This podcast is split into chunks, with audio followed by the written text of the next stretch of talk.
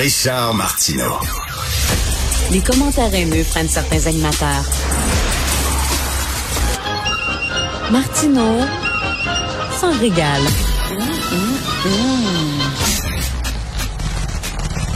Alors, le consulat russe de Montréal a reçu des enveloppes suspectes. On va en parler avec le journaliste qui a sorti cette histoire-là du bureau d'enquête, Marc Sandreski. Salut Marc. Bonjour Richard. Qu'est-ce qui s'est passé? C'était-tu de l'anthrax? Non, c'était pas de l'anthrax. L'anthrax, bien entendu, il y avait eu ces, ces menaces-là en 2001, comme tu te souviens bien. Euh, non, écoute, euh, ils ont reçu deux enveloppes avec une poudre suspecte blanche. Euh, eh bien, euh, avec le conflit qu'on vit actuellement entre. J'imagine qu'ils ont eu peur, ils ont que c'est de l'anthrax. Ils, ben, ils ont, ils ont pas eu peur que ce soit de l'anthrax, mais ils ont posé des questions. Hein, Est-ce qu'il y a un produit toxique? Parce qu'on se cachera pas, la Russie a toute une historique en matière d'empoisonnement. Ben oui. Hein, on parle de Navalny en, en 2020, l'opposant à Poutine, et il y a eu d'autres cas à Londres aussi en 2018. Alors, euh, le consulat est équipé d'une boîte euh, avec des gants en polymère. Et, lorsqu'ils reçoivent du courrier, ben, le courrier est déposé dans cette boîte-là et une inspection qui est faite. Alors, ils se rendent compte que euh, il y a une poudre particulière. On appelle le SPVM. Les policiers se présentent sur place, euh, récupèrent la boîte pour faire l'expertise de ces, ben de ces enveloppes de cette poudre-là. il s'avère que c'est non fondé. Hein, la boîte est, est, ramenée quatre jours plus tard. C'est pour leur faire peur. C'est pour leur faire peur. Euh, bon, on sait, il y, a, des manifestants euh, mm. depuis déjà euh, un peu plus d'un mois là, devant le consulat. écoute, ça, sans, pointer vers quelqu'un en particulier, ce que j'ai appris, c'est que c'est probablement la même personne qui aurait envoyé ces deux lettres-là. OK.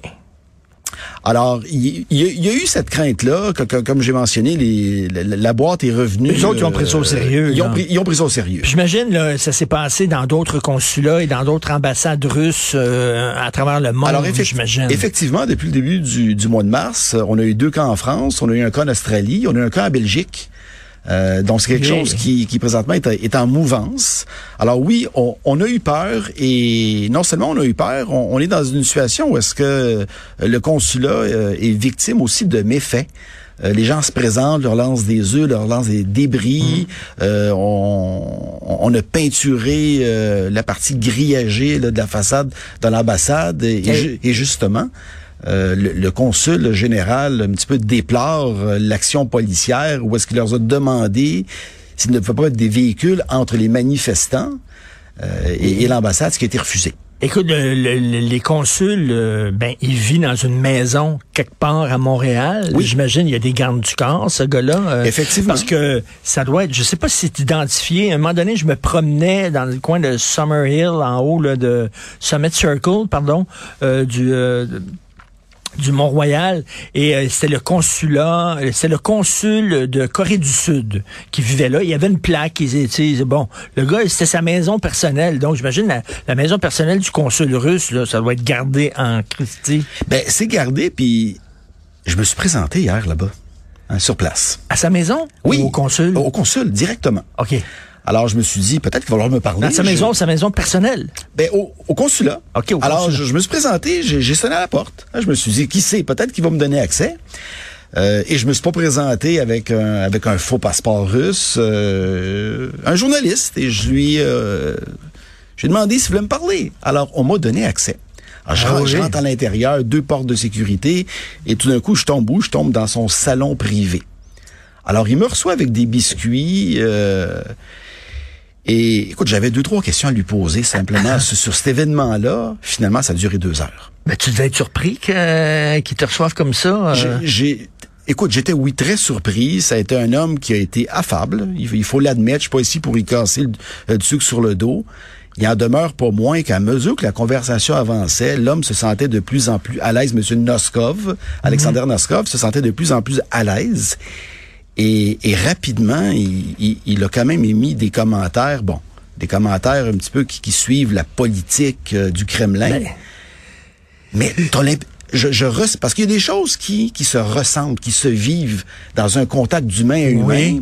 Et je C'est quoi ton feeling? Ben, il y croit.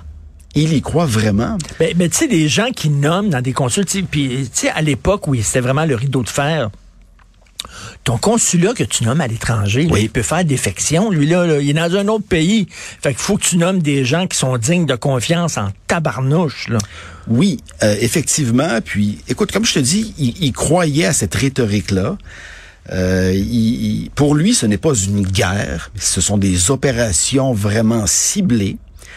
Euh, à son sens, à lui, euh, ce qui s'est passé à Boucha, les civils qui ont été tués, les mains attachées dans le dos, euh, c'est une opération machiavélique de, Mais- des- de l'armée ukrainienne. Tu sais, si un Russe, mettons en Russie, disait ça, tu dis, OK, c'est correct, ils n'ont pas accès à l'information, ils vivent sous une cloche de verre. C'est la dé- Mais là, le gars, il vit ici. Il regarde nos réseaux de télé, il regarde euh, RDI, LCN, CNN, etc.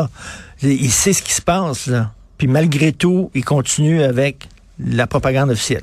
il y croit, et je vais, je vais aller plus loin que ça, euh, il n'a peut-être pas une très grande opinion du gouvernement canadien. Mm. Lorsque je lui ai demandé si il craignait être expulsé parce que depuis 72 heures, plusieurs personnes russes sont expulsées en Europe, ben, il m'a répondu, j'ai, j'ai pas de contact depuis un certain temps avec le gouvernement canadien, mais comme le gouvernement canadien a tendance à suivre les actions prises par ses alliés, ça pourrait bien arriver. Et da- dans son ton, dans ses sourires, je sens qu'il y a une forme de, de dérision envers, envers la position canadienne qu'il considère un peu comme un gouvernement de suiveux, entre guillemets. À deux heures, il y avait beaucoup de choses à dire. Est-ce qu'il parlait en anglais ou en Il- français? Il parle en anglais. Il parlait en anglais. Et donc, toi, tu te- te- te- te téléphoné avant pour t'annoncer ou tu t'es pointé comme ça, ding dong? Écoute, j'ai appelé la veille et l'enregistrement disait que le consul ne prenait pas d'appel téléphonique. Donc, hier, je me suis présenté. Ding dong, bonjour, c'est moi. Ding, ding dong, c'est moi. J'arrive, je veux parler au consul. J'aimerais, je lui donne l'opportunité de donner son opinion. Mais est-ce qu'ils ont vérifié tes, tes credentials, comme on dit en anglais? Parce que, écoute, tu pourrais... Écoute, j'ai présenté ma carte de presse en rentrant. Ça a pris cinq minutes. Je te Ben, de J'imagine que rentrer. t'as passé euh, un, un genre de, de, de truc pour savoir si t'avais si de- une arme sur toi ou quelque chose comme ça. Euh, Même pas. Fouillé ou quelque chose Non, comme ça? je rentre à l'accueil, il y a Mais des citoyens. pu, t'aurais pu être euh, n'importe qui, quelqu'un là, qui est un, un Ukrainien qui veut rentrer puis qui veut l'abattre. là. J'aurais pu, effectivement. Bonjour la sécurité. Bonjour la sécurité. Wow, OK. Alors donc, ils ont reçu, puis là, finalement, ça s'est avalé, ça s'est avéré de la petite vache. Du bicarbonate de soude. Ben, je te dirais pas que c'est ça nécessairement. Ça a déjà été le cas euh, en 2012 où est-ce que plusieurs envois avaient été faits vers des OK. vers des ministres, dont, dont le ministre Charret en avait reçu. Ça, ça avait été le cas. Cette fois-ci, j'ai pas l'information de, de la matière exacte, mais ce n'est pas une matière toxique, chimique ou biologique. Euh, merci beaucoup. Un texte intéressant. Marc Sandreski. J'avais déjà parlé à Marc. Il a été 12 ans euh, policier au SPVM. Tu faisais de l'écoute électronique et tu devenu après ça journaliste. Tu allé étudier en journalisme. Moi, je suis fasciné par les gens qui changent de carrière. C'est l'émission du Trisant qui, qui- commence. Je pourrais pas plus t'en parler. Mais écoute électronique, est-ce que tu étais un fan de l'émission The Wire? Non. Écoute, je me, je, je me suis éloigné des émissions euh, policières et autres, mais l'écoute électronique est fascinante. À vrai dire, j'ai été 25 ans au SPVM, dont les 12 dernières années à l'écoute, dans des dossiers Ouais, mais- d'homicide, de crimes J'imagine organisés. qu'un policier qui fait sa job de policier tous les jours, quand il rentre à la maison le soir, il regarde pas des émissions de policiers. Non, il écoute pas 19-2 et compagnie. Effectivement, t'as raison. Non, puis District 31, puis Non, tout ça. non, non. Merci Marc, c'est vraiment le fun de te voir. Ça fait plaisir. Il était d'ailleurs en présentiel dans le bureau. Merci beaucoup, on va continuer Grand plaisir. Euh, merci à tout le monde. C'est Benoît qui prend la relève. Il y a notre rencontre dans une demi-heure. Je travaille avec des gens fantastiques à la recherche. Julien Boutier. Merci Julien qui a commencé stagiaire et qui s'incruste ici. Et tant mieux qu'il va être un excellent journaliste à notre plus grand bonheur. Il travaille avec nous. Moi, j'aime beaucoup travailler avec lui. Florence Lamoureux, merci beaucoup. Euh, Charlie Marchand à la régie, la réalisation et euh, qui est tout content parce que c'est le printemps. Et on se reparle demain 8 heures.